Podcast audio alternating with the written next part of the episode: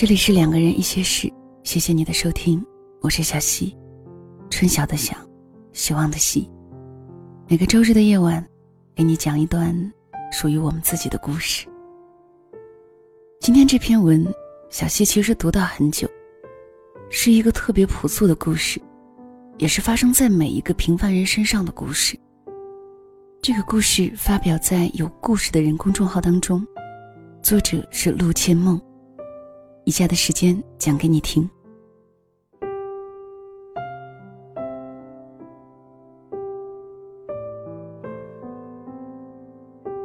以前我从未想过来上海，而今我竟万般不舍的将要离开。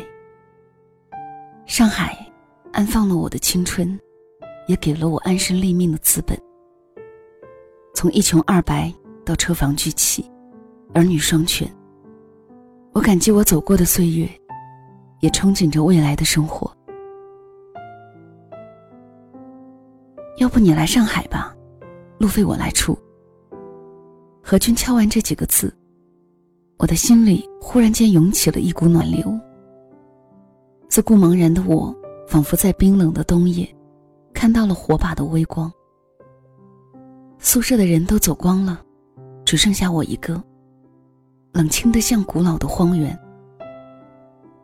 何军是我大学同学，他就坐在我右前方。每次我抬头看黑板，总是一不留神，看到他又长又翘的睫毛。偶尔他回头看我，那炯炯有神的眼睛，仿佛洞穿了一切。心虚的我无处躲藏，可也仅限于此。连饭都吃不饱的我，有什么资格谈情说爱呢？就这样，连恋爱都不曾谈过的我，接受了他的邀请。为了省钱，我买了最便宜的硬座，拖着一包行李坐夜车奔赴上海。那一晚，我的心砰砰乱跳，说不出是兴奋还是紧张。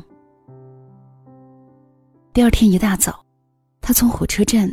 把我接到了位于奉贤的出租屋里。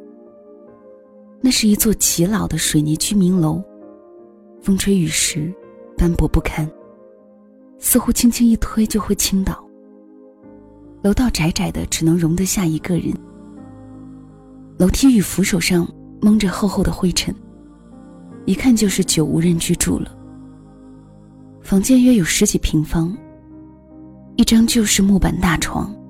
老式冰箱，一个简易的衣柜，巴掌大的阳台。房子比较偏，但是房租便宜，等挣了钱咱们再换，希望你别介意。他见我有些出神，不自然的讪讪笑着。没有，谢谢你。不仅自己身无分文，还欠着两万块的助学贷款，连路费都是他给的。我又能要求些什么呢？只是一想到既要与他在这里住下，不由得红了脸。中午，他亲自下厨为我做了两菜一汤，平平常常的小菜到了他手里却美味异常。他不停催我吃菜，还说我太瘦要多吃饭。我吃着吃着，忽然间红了眼眶。这世上除了外公。再没有人这样关心过我了，我就这样住了下来。为了省钱，我找来人家不要的泡沫箱子，种了大把的青菜。可是，即便每月只交三百多元的房租，我们的日子仍是过得捉襟见肘。更糟糕的是，没多久我便怀孕了。这个孩子来得太突然，我们更是茫然无措。那晚我淋着雨，一口气拼命跑了六公里，不停的捶打着肚子。泪水与雨水混在一起，从眼角一路蜿蜒。人生啊，总是有这么多的猝不及防。我能想象父母和老家的人知道后，会极尽刻薄的奚落我。也没准备好要跟这个男人有着牵扯不断的一生。何军把我追回来，说只要不嫌弃他一穷二白，便会对我们负责到底。好在缘分来了，挡也挡不住，孩子最终安然无恙。我们就这样在偌大的上海，勉为其难的撑起了一个家。老公当时在一家工厂上班，每月工资三千块，还要寄钱回家给公婆盖房子。我在一个小厂做文员，工资也不过两千块。没有钱买肉的时候，他就到附近的小河塘钓鱼，给我补点营养。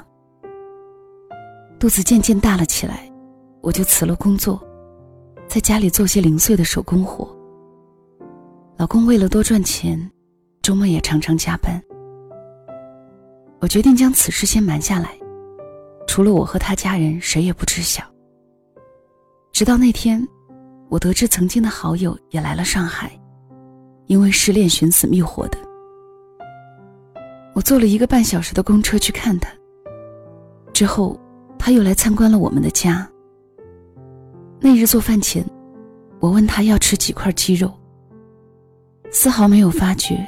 他嘴唇微张的惊诧，只是听见他连连夸赞我的厨艺好。送走好友后，我坐在床上，回想起与他多年的缘分。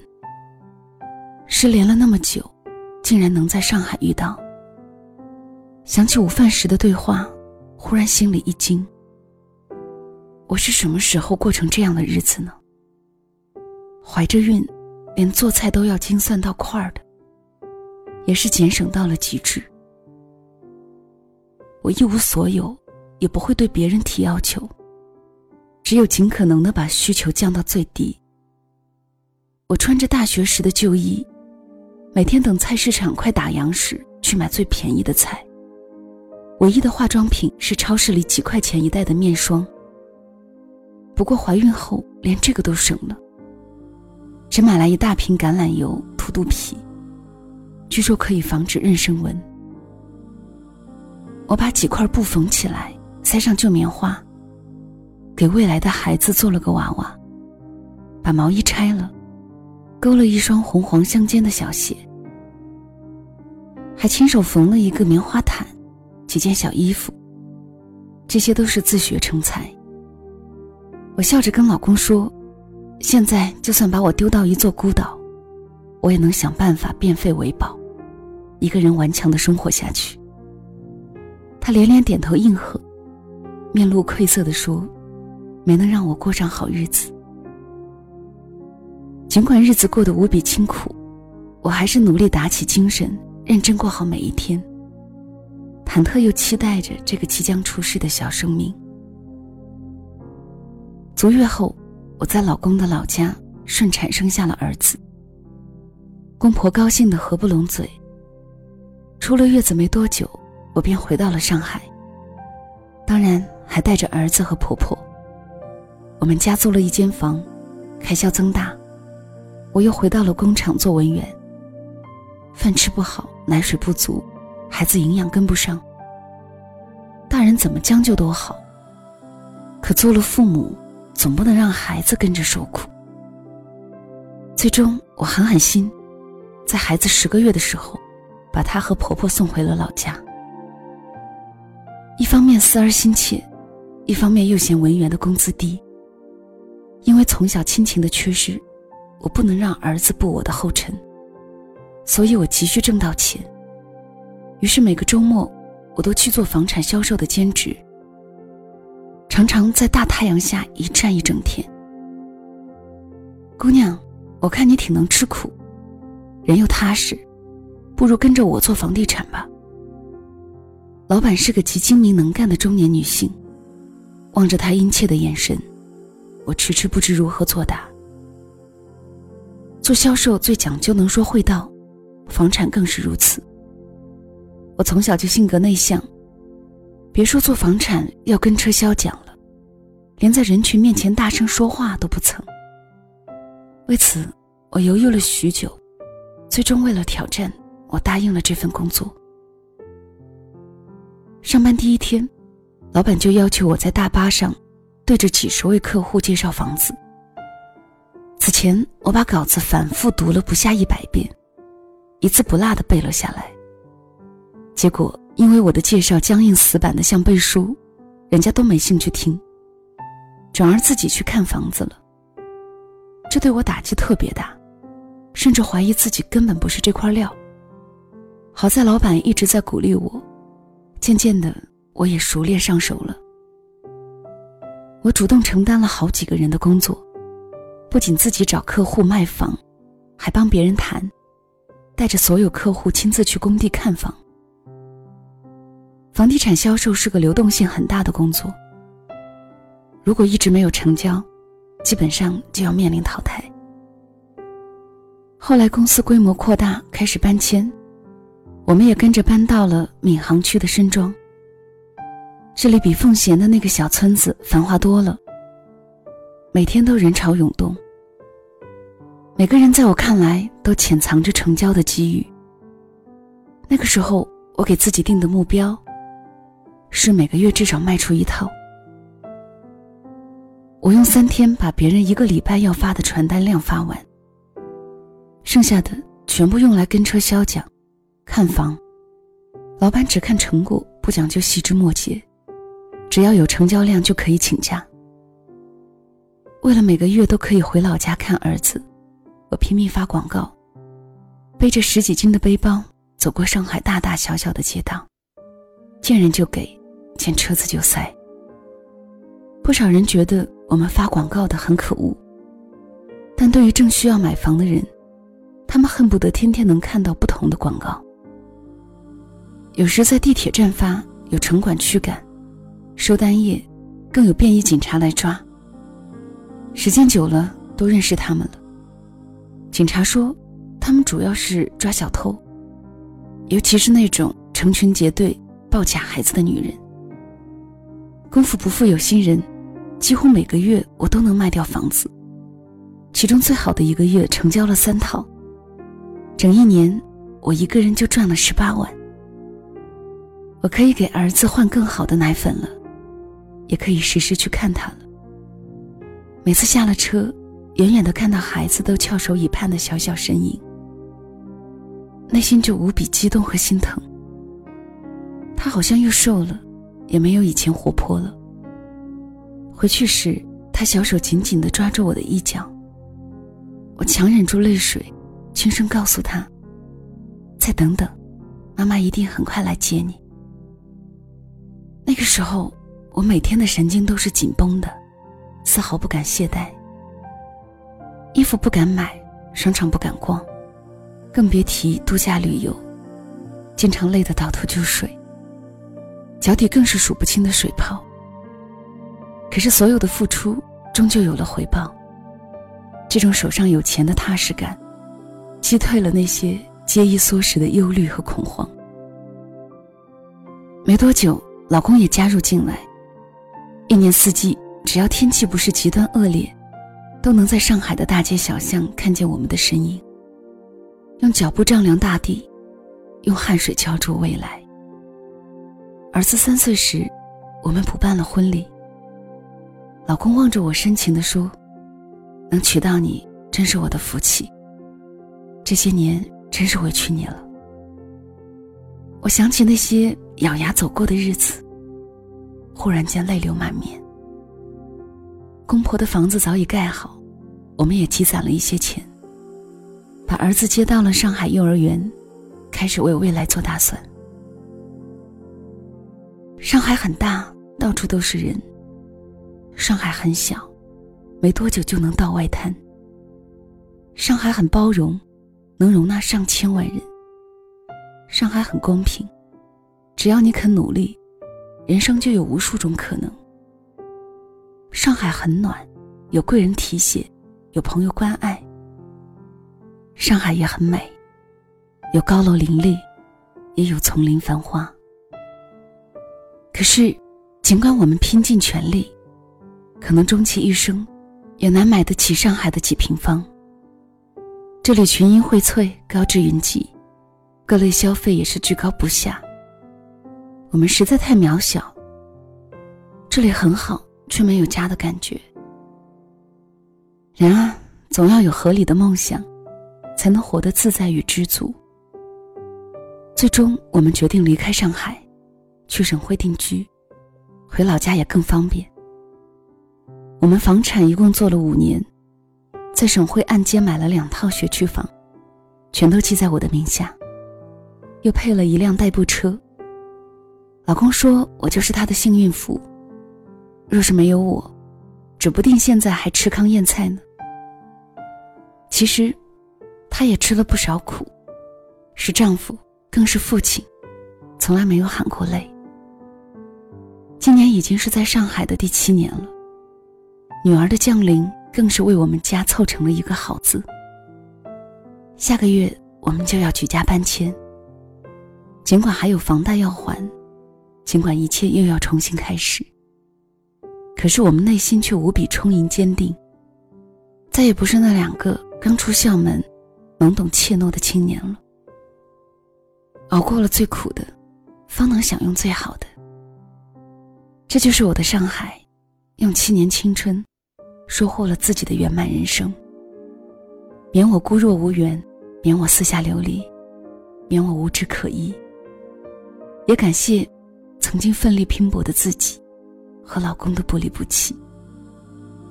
上海，后会有期。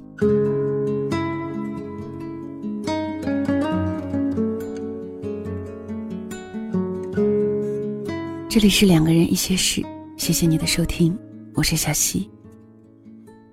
想起了几部电视剧，《上海女子图鉴》《北京女子图鉴》。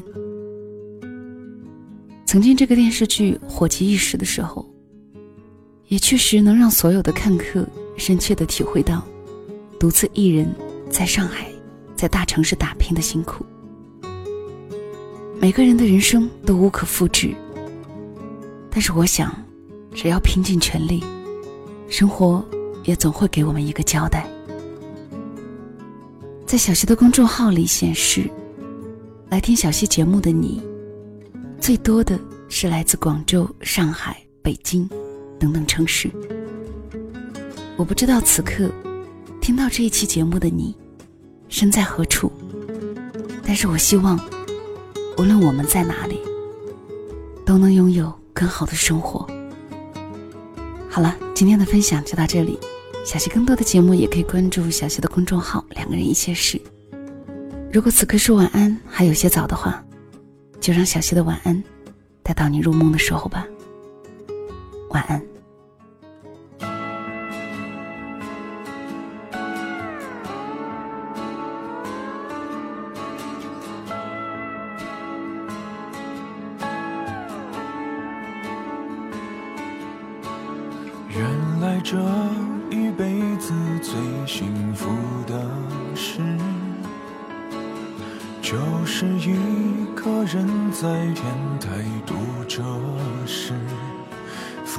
灰色的城市，星系般旋转固执，沉迷在用着沉默个体保持。还要再给我充斥多少故事？千千万万形形色色的故事，映衬出我苍白自知，提醒谁的伟大无知？有时候，观望才是永恒的方式。如果我要用尽我一生，努力抓紧这灵魂，难道所谓一切是把意义追寻？那梦想是终于能放任？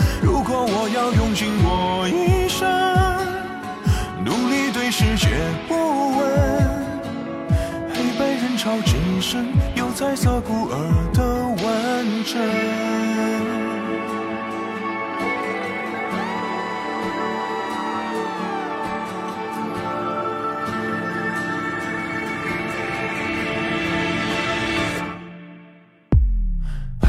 要再给我充斥多少故事？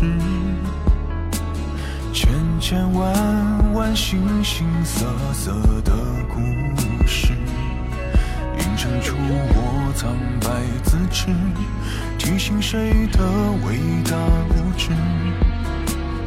有时候观望才是永恒的方式。如果我要用尽我一生，努力抓紧这灵魂，难道所谓一切是把意义追寻？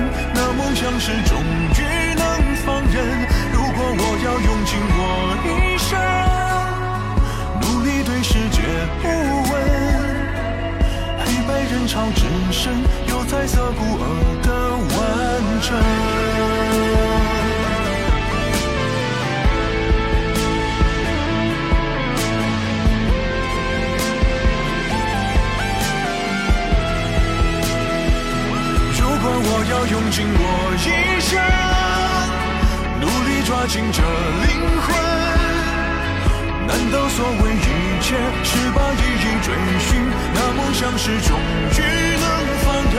如果我要用尽我一生，努力对世界不问，黑白人潮只剩有彩色孤儿的完整。